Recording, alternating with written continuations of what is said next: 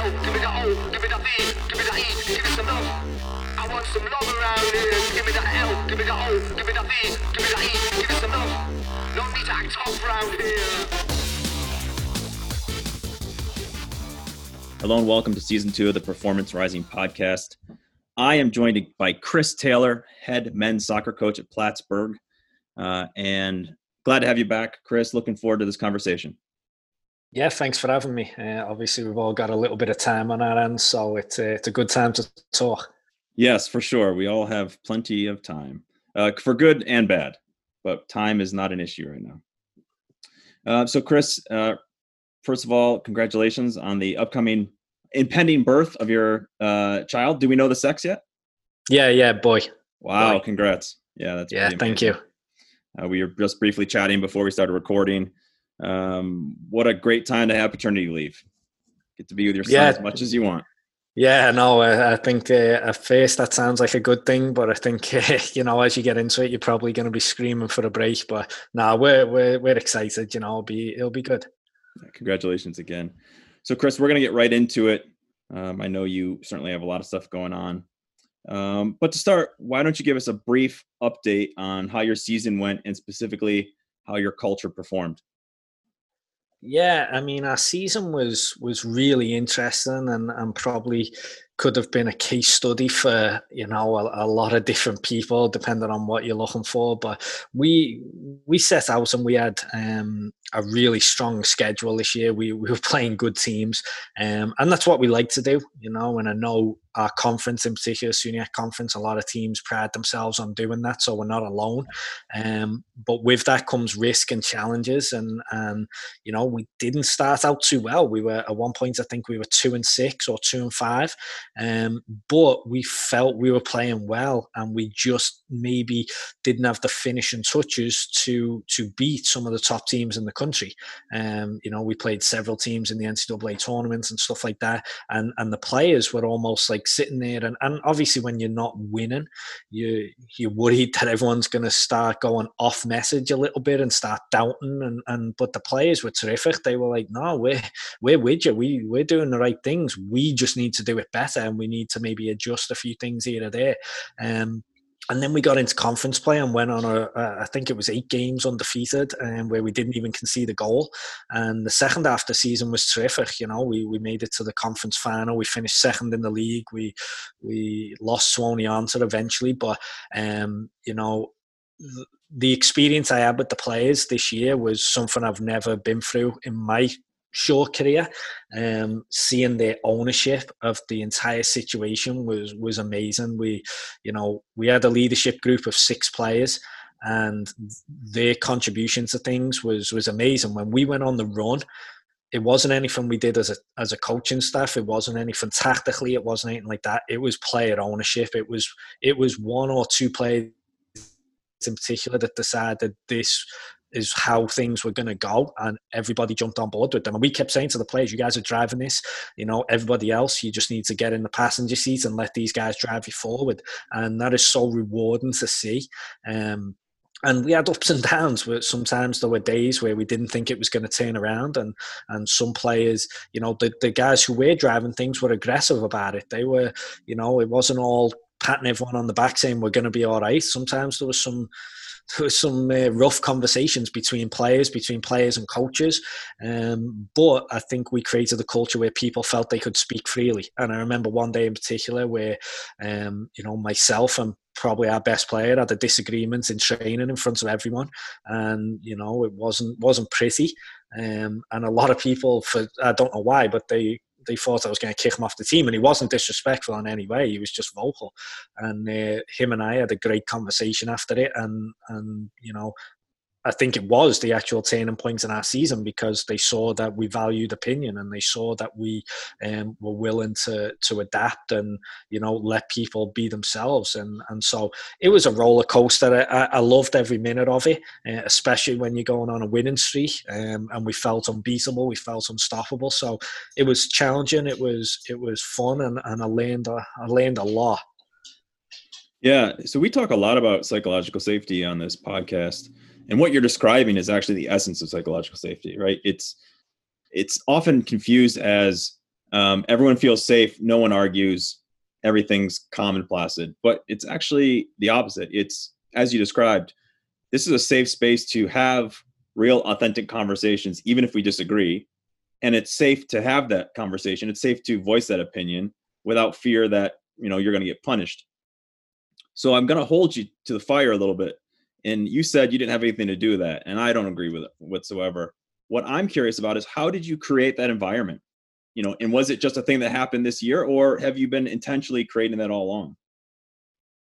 No, no, I don't think it's something I've created all along because I've I've been on a journey myself. You know, being at Clarkson uh, before Plattsburgh, I, I, took over a program that had very little success in a long period of time. You know, I took over a team that had won uh, three games in two years, and so you know I controlled everything. I've, uh, one of my flaws is is the control freak, you know, and and I, struggle to let people in. I struggle to let you know people do the jobs, and that's something I've I've worked on over a period of time. So I think this was probably the first time that I'd let players take as much of a lead, and and I felt I had you know one of the challenges of Plattsburgh that I've had since I've been here is is dealing with really strong personalities and me being okay with that, me adjusting to that. And and we had two players in particular this year that um, their personalities were extremely strong, aggressive, um, forthright, and you know, at first I think I was maybe a bit challenged by that, but I learned to love it. And and you know, I said when we lost at the end of the season in the SUNYAC final, I went over to one of them and I just thanked them for everything he'd done for me and for the team because without him, without him challenging me and pushing me and allowing um, me to kind of open up a little bit and let him take the lead, we wouldn't have got where we where we got to. So maybe by giving people freedom, you know, I think I mentioned our leadership group. I think my communication with people like that went up tenfold. We talked two, three times a week. Every major decision I made, I let them into it. And, and I said to them, this is the inner sanctum, you know, I'm going to say, some things that you can't, you can't go telling everyone we talked about it. There's got to be a trust here. And if I'm going to let you in on the decision making, you've got to back that up by being trustworthy. And, and some things you got to keep to yourselves. It's got to stay in this room. Um, but if you can do that, you'll be let in on, on some of the insights and what our thinking is. And by doing that, we allowed a couple of people, you know, to, to drive decisions and, and they went against conventional wisdom. And I was leaning one way and they said, no, no, no, no, no, this is, we, we don't agree with that. And this is why. And we had some great constructive conversations. We had arguments, we had agreements, disagreements, and, and you know, having players that were felt they could voice their opinions and challenge us. And and it wasn't always you guys are wrong. It was well, why you know why would you do that? I think this way. And we we met in the middle a lot of times, and it was it was really rewarding to do that. And you know, one of the worries I, I have going forward is we lose two really strong personalities and you can't you, you can't have someone just change and become that. Um, so I'm, I'm really curious about in the future where our conversations who's going to drive those conversations with us as, as coaches. So i'm going to applaud you and i got to congratulate you for having the bravery the humility and the vulnerability to give that power away because that is against the conventional coach stereotype especially in this country which in large part has been formed by you know the football coach stereotype, uh, which is the coach is always right. That's not easy to do. Uh, and the fact no, no, I mean. Uh, and sorry to cut you off there, but um, no, it, it was hard, and it is hard, and you know, especially when you when you're coaching this age group in college, you you want to come off as as the, the know it all. You know, you want to have an answer to every situation, and it's just not possible. Um, and I, I, do think that the players maybe respected that.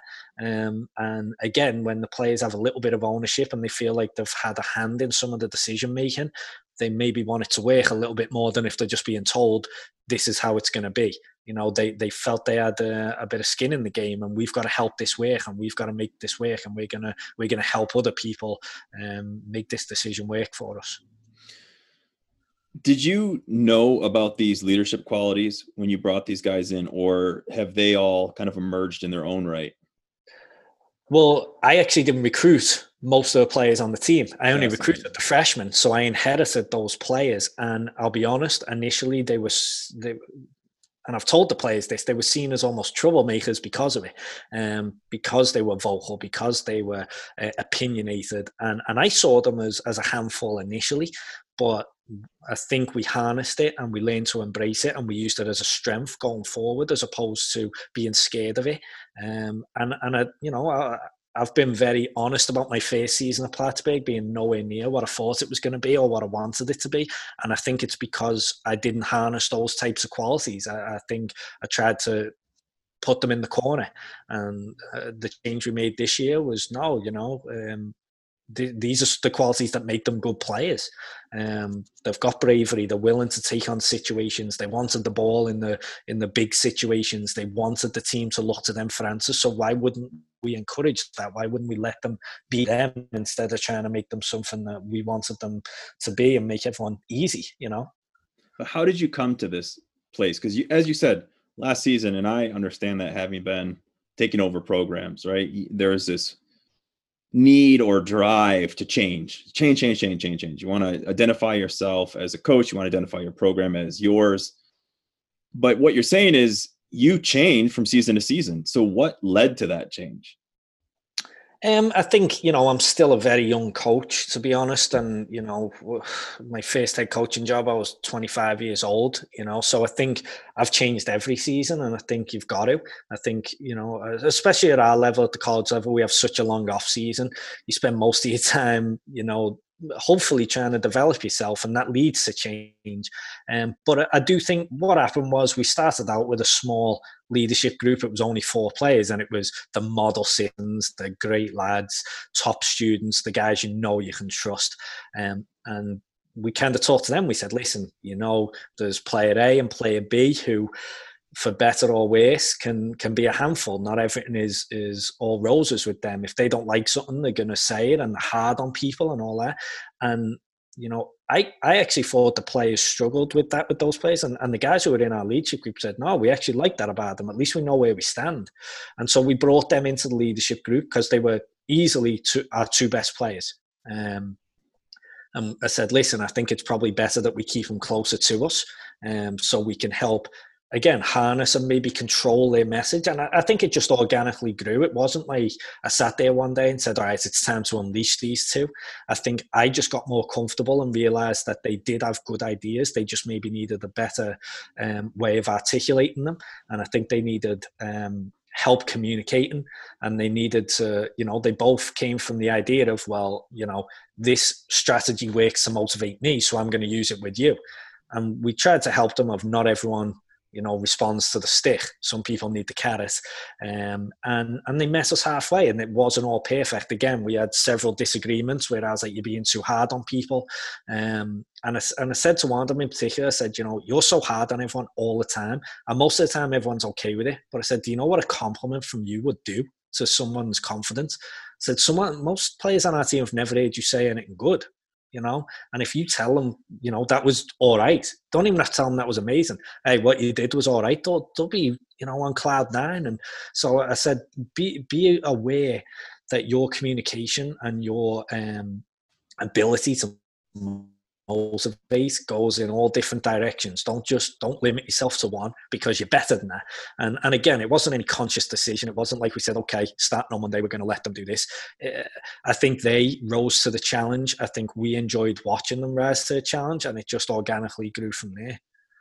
Chris, you're hitting some serious psychological high notes here, and it goes back to my belief that you know the best coaches in America, even if you don't have a lengthy psychological background, uh, you intuit it. You feel the power of human connection, and in this case, you felt um, again what, what psychologists would would f- focus on right away of empowering other people, but at the same time of of channeling that perceived negative energy and empowering that person to change to see the value in changing.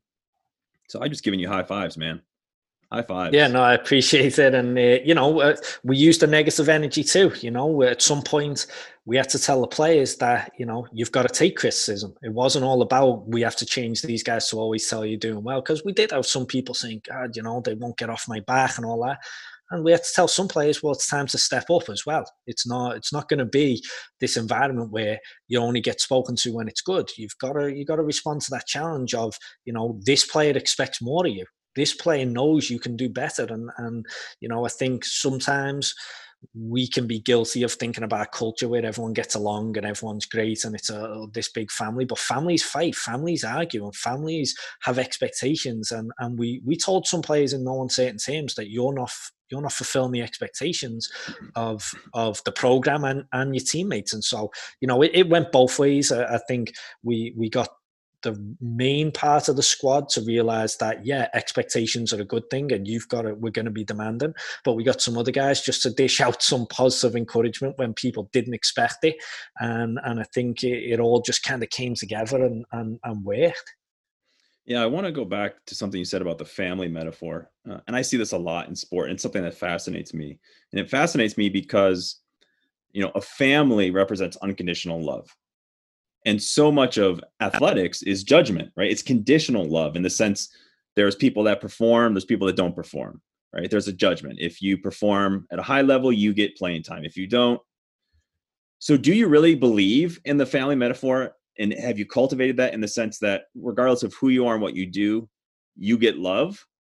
Or is it more of a business where if you don't perform you know you don't you don't get the spoils of that um, you know, it's. Uh, I think originally I probably would have said, you know, kind of what you're saying. If you're performing, we're all about you. If you're not, we're we're almost, you know, you, you can almost ignore people, which is a, a, a, hard thing to say. But we went through an injury crisis right around when um, conference play started, and we went out to Brock Geneseo, which is notoriously, I believe, the hardest trip in the league. Um, and we we ended up beating Geneseo. Um, we were down 1 0 with 18 seconds to play, and we tied the game up. And then we won in double overtime with nine seconds left. Um, and we did that with three of our starting back four on the sideline injured from during the game. And so we were on high um, of the game, but then we knew we had to go to Brockport the next day, who'd kicked our backside twice the year before. And uh, I really think is the hardest place to play. And we ended up playing guys in the game against Brockport that hadn't had minutes all season, that, you know, hadn't played in two years, that I would um, probably say were at the end of our roster in terms of depth chart. And they just rose to the task. And then, you know, from there, we, I believe we started to trust players a little bit more and we threw people into the fire and people just stepped up through necessity. And I think that really led to everybody feeling valued. I think teammates start to see, oh, you know, we can trust him. We can trust that he'll play today. Um, whereas before, if we'd have just put them in when everyone was healthy, they'd probably been like, what are you doing? This guy's better. This guy's better. But ultimately, I think we got to a point where it was like, doesn't matter what day it is, doesn't matter who we're playing, where we're playing, who's injured, who's not. If you're on our team, you've got a value and you'll step up that day. And and we, uh, as coaches, we played that up. We we went every day with it, it. You never know when it's your opportunity. And you know we played. Brockport is a team that is really physical, really good in the air, really good in the box. And we ended up with like a, uh, you know, we had a right back at centre back, we had a, a five foot two right back and a five foot three winger at left back, and we were just getting bombarded. We were one nil up, and we were getting bombarded. And I made a joke that I think Gary at Brockport called every six foot four person on campus and threw them on the pitch because we just felt so outmatched. But the guys just found a way to win the game and we had little guys winning headers over six foot two guys just through heart and desire. Um, and we came away from that game saying there's there's no matter what situation we walk into, we know we've got the players to deal with it. And and I think the the faith and the value of everyone just shot up from there, and it, it carried on throughout the rest of the season. This is so cool. I'm really I'm really happy for you to have this, and I'm sure you know how fragile it can be. And uh, most Absolutely. of the time, it's not this. I mean, there there are some few instances in life where you get this kind of buzz and energy and when it happens you know grab a hold of it as much as you can yeah i mean you know and, and going back to that that weekend a lot because we felt that was a really pivotal weekend. At Geneseo, we would have felt hard done by if we didn't win the game. We felt we played well and felt we were the better team. At Brockport, we probably had no business winning the game. And so, you know, we know it's fragile. You know, we we rode our luck. We had great goalkeeping that day, um, and we finished like one of two chances. You know, on another day we would have lost. So we we know that type of thing is fragile, and we can't think that it's going to be like that every time. Um, but you know, I think in sport, moments and um, feelings during those moments can can be constructed to to take you a long way. You know, and and you remember that feeling, and you want that feeling. Um, you know, more more often than not. Yeah. So as a Geneseo grad, I just want to say that your win was probably a fluke. Yeah. uh, and the sun was probably in the goalkeeper's eyes. But Yeah. Chris, I, I'm I'm curious. I'm so curious. Having the experience that you had, have you given any thought to how you keep or perpetuate this cultural evolution? Yeah, I've given a lot of thought to it, and I don't have an answer to be honest, because I think that's going to be the challenge. Um, I think we've got to continue to empower the players um, to push each other. And, and I don't think we're always going to be fortunate enough to have two players that drive everyone so hard every year. Um, you know, we were uh, we're going to miss those guys who were able to do that, and I don't think you can construct that in a player. Um, I think that's something that you again you just kind of allow them to do and allow them to be themselves. So it's going to be a challenge. It's it's 100 percent going to be a challenge, but um, I think we're going to use hopefully in the in the short term future we're going to use stories and, and, memories of what this just did to remind people of how it can happen um, and hope that they pick up on that and hope that they use those um, to to continue that sort of thing. But uh, i do think that that those sorts of things are extremely fragile and you can't just let it happen or expect it to happen because it won't. You've got to and and you know next year we might have to use a new tactic. We we can't rely on saying, "Okay, this worked last year, let's do it again." And you know, I, I think we've got to allow things to organically happen at times. But again, as coaches, can we harness it and figure out what we think is going to work and, and embrace it? And it won't always be um, two driving forces of, of strong personalities. It could be more collaboration. It could be more uplift, and it could be could be anything. But we, as coaches, we've got to be able to spot it and and um, harness it and cultivate it. To be honest. Yeah, that's so well said. If you had a slogan or a metaphor to describe this past season and the culture you had this past season? Could be an image, could be a saying, could be words. What what would that be? Um, you know, uh, that's a really good question. Um, uh, I just think that the, the feeling of unity, um, I've never felt that before within one team. I've had close teams before. Um, at Clarkson, we had teams that nobody ever thought we were any good, but we kept upsetting the apple cart a little bit and just taking one more step, one more step, and getting a little bit better. And we took players that nobody else wanted or nobody else thought could do much, and we we uh, I like to think we allowed them to do things and prove people wrong. But then at Plattsburgh, the expectation came, um, and I think expectation can sometimes drive fear and can drive um, selfishness and can drive um, almost just look after yourself. Um, but I think we put that to the side and just unity was, uh, I've never felt a locker room, just that second half of the season when we were winning game after game after game. Um, you know, we just, we felt invincible. And, you know, unfortunately it did end in the last regular season game. We lost, we were playing Oneonta for the top seed. We, we knew that both teams were, had the same conference record, winner, winner take all. And we unfortunately lost that game. Um, but we regrouped and we won a, a home playoff game against Buffalo State, who beaten us.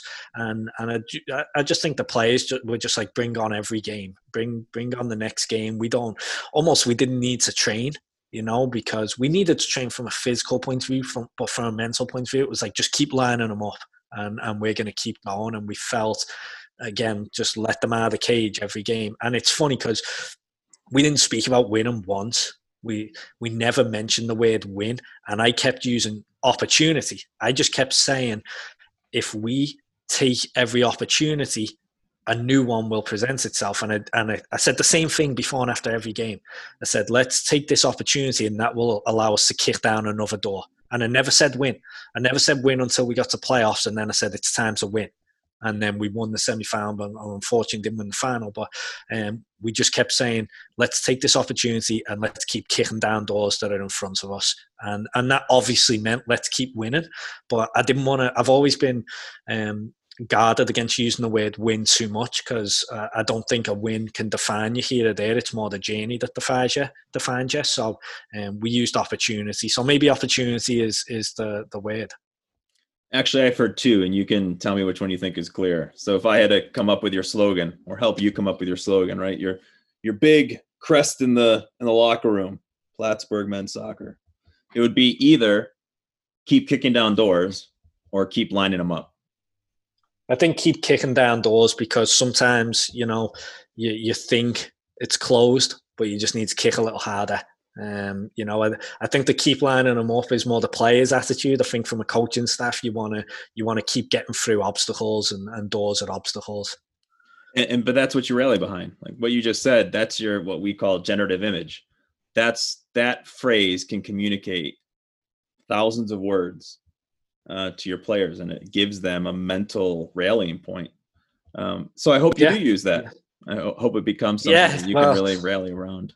Yeah, well, like I said, you know, it worked this year, and maybe we'll come up with a new one. You know, I, I do feel every season's its own story and its own journey, and and I, I, think if you try and stand still and live off the past, you you you're destined to stay in the past a little bit. So, um, I'm open to creating a new one every year.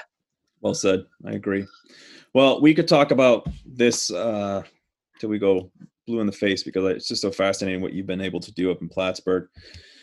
But shifting, if we can, here for a minute uh, to the current state, and you know, how is how is your team doing, and how has it been affected by you know COVID and social distancing? Yeah, I mean, like everyone, we've been affected. Um, you know, it, it, from from an initial point of view, it's a little bit of sadness because we're in it for the for the relationships and we're in it for the players, and the relationships have been altered in terms of personal interaction. Um, you know, I miss the players, uh, plain and simple. I miss them. Um, I miss being around them. You know, we'd be in our spring season right now, um, and you know, I miss being a training with them and, and having a laugh with them and pushing them and and so that's the first thing what I will say though is it's probably not something I'd like to admit, but I, my communication with my players has gone up significantly through this. Um, you know, which I think we take for granted when we're all together. Um, that we'll just see you at training and we'll have a chat then. But so we we do daily phone calls at the moment where um, basically the guys have a sign up for time each week, and I just give them a call and we chat. Um, you know, obviously we're talking about school, we're talking about family, um, but I've learned some things about the players in these one-on-one conversations that I probably wouldn't have learned if we were on campus. Um, so that's kind of a positive. And then we have our Zoom meetings, which we're trying to keep interesting. We're trying to have different speakers. Um, we're trying to prompt the players into some different thinking because they do have a lot more time on their hands. And and then you know again i just think the the players and, and certainly myself we've realized how fragile it all is. Um you know obviously listen there's there's real problems in the world right now and and our sports are not the most important but that doesn't mean we can't be upset about them. Um, and so uh, uh, I said to them the other week, I said, if you need motivation to do anything, if you need motivation to improve or to push yourself, I said, just text a spring sports athlete that you know and ask them how it felt to lose everything you know, without really beginning. And, you know, we hope that doesn't happen to us, and, and I don't think it will. But, you know things can change in a second. So you know really embrace every second of it and and use everything you can to make the most of it. So um, it's been a real change. It's sad it's scary um, but you know we're, we're trying to make the most of it as as best we can. So one of the themes that keeps coming up when I talk to coaches is what you just said is, you know, one of the unintended consequences of, of social distancing is this really uh, appreciation for and development of a much deeper understanding of of both of your players and i'm assuming your players of you. Um, and maybe that's a legacy that we can take out of this is one positive that um, there's a shift now towards really immersive conversation where maybe before it was uh, more superficial. Do you agree with that yeah, definitely, definitely. You know, I mean, I think my conversations with players before this revolved around academics and soccer, you know, and just kind of doing the right things off the field. But you know, not that we never mentioned family, we did, you know. But you know, maybe some players are a bit more guarded than others, and and you don't want to pry sometimes, and you want to make sure that they feel comfortable talking to you. And some players are just more open. But I think with this, it's it's you know i'm trying to keep the conversations on the phone going as long as possible and you know so now i'm i'm maybe a little less worried about what i'm asking um, and it doesn't have that face to face so it's a little easier to maybe get some stuff out of them and i just think um, I think a lot of them are happy to talk to someone different other than their family at the moment. Not that they don't like the family, but we're all living at close quarters right now, and there's not a lot of respite. So, um, you know, I, I, do think there's been a real positive in, in again understanding players a little bit, and and I think from them an appreciation that you know life isn't. You know how college students are. They they love to moan. They love to complain about everything, especially male college soccer players, I believe, and they've realised life isn't so bad at Plattsburgh. You know, it's all right, and you know. So I, I, do think there's little benefits, but I would swap all these little benefits to have more with us right now. To be honest. Yeah, yeah. What about recruiting? You know, what's what's that looking like right now for you? Um, it's different, you know. Uh, i spent a lot of time today on the phone to to 2021s. I mean, I, we were lucky that our class was pretty much finished um, before this crisis hit. I do know coaches that were still waiting for kids to visit, and you know that would be really worrying, but we were pretty much finished and really happy with our class. So it didn't really impact that so much. But now, you know, I was just talking to a kid who asked me the same question. He said, What's recruiting looking like now? I said, Well, you know, we've got a decent sized database, but I would say usually by the end of spring, that database would triple in size because of the showcases and all that. Um, and that's not going to happen. So I think coaches are going to have to, you know, be, I guess, a bit more selective um, we're not going to see the players as many times as we'd like, you know, and um, none of us want to make a mistake on a kid. And so we're, you know, we're trying to get to know them a little bit in this time. We're going to have to use our connections a lot more. We're going to have to take, you know, I don't think anyone really takes too many players that they haven't seen, um, but we might have to rely on a lot of background info, a lot of video, um, I'll be honest. I mean, I think the players out there are more worried than I am. I've said to several players, like, don't worry about it. You're still going to be recruited. And um, you might just have to be a little bit more intentional about where you want to go. Um, you might not be able to visit 10 schools. You might only be able to visit five or six. So start looking at your list. And I sent an email out to all our recruits a couple of weeks ago and said, listen, you know, don't worry about it. Just maybe spend the downtime thinking about what you really want, what's really important to you. So then don't worry about me seeing you play right now. Worry about what do you want? What do you want to study? What type of environment do you want to be in? What type of people do you want to be around? Start thinking about those things instead of just does this culture like me or not. Um, so, uh, I mean, recruiting is depending on who you're talking to. It, it's not my favorite thing, if I'm honest. Uh, I think it's a quite a fake um, scenario for a lot of people. Um, you know, coaches and programs are trying to show everyone that their program's amazing and there's no problems, and players are trying to show coaches that they're the best player in the world. And, and I think there's a lot of uh, fakeness to it. And I think maybe this will allow us to have a little vulnerability, a little honesty, um, and I, I, I, honestly believe that's one of the things that allows me to be successful recruiting is I'm very, I like to think I'm authentic and I'm really honest and I, am more of a warts and all person as opposed to let's hide all the bad things. Um, you know, and, and I think people can appreciate that, but I, I'd like to see a bit more of that around, and maybe this will will bring that out to people that we can have some real conversations, and it's not, you know, kids trying to t- trying to play it off against another coach or coaches trying to play it off against another kid. Um, maybe we'll see some more human relations coming out of it than than uh, the stuff we've been seeing over the years. Chris, again, standing ovation. Couldn't agree more with you. Um, you know, are there challenges? That you still haven't been able to overcome uh, with all the social distancing? You know, is there is there a barrier still in front of you that you see that you just wish you had a solution to? Yeah, yeah. I mean, what what's one of the best things about being a, a, college athlete? It's spending time with your team. It's the whole experience. It's it's being, you know, the the cliche of you're a family and you know you spend all this time together. You go to gym together. You go to breakfast together. You you you go into class together. You're living together, and, and we're losing out on that experience. You know, I feel I feel badly for the freshmen who've never had that experience right now. You know, the the majority of their spring semester has been taken away from them, and you know they they haven't had the spring season. They haven't had, um, you know, the chance to be at college in in the nice spring weather towards the end of the semester where everyone's kind of a bit carefree rightly or wrongly and and so uh, again, a, a big part, obviously, the world is changing. Before this, online education was thriving because of costs, because of the ability to work and do school and online at the same time.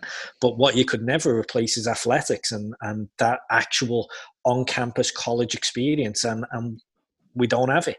And you know, I, I, know you can read a lot of things and they're saying this is going to change how the world works. A lot more people are going to be able to work remotely and stuff like that. And that's great. You know, fantastic if it works for you. But you know, as, as athletes, as college coaches, as as um, people involved in in the sport and world, I think we crave the experience and we crave the human connection and and being around people and and that I wish I had a solution to that. And Zoom meetings might fill a little bit of a gap, but I don't. I think if anyone says that their Zoom meetings are amazing and they love them, they're lying.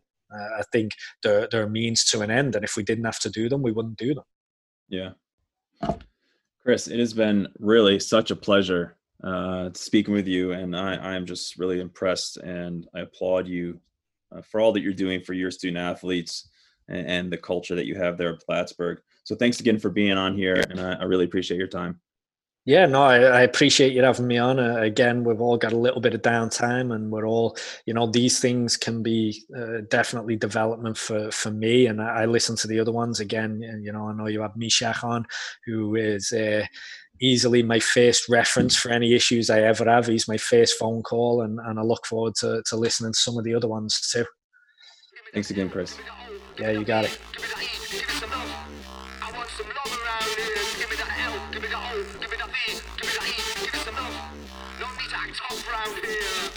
Thank you for listening to this episode of the Performance Rising Podcast. If you liked what you heard, you can find all the information about the podcast at performancerising.org. And be sure to check out the Instagram page at performance underscore rising.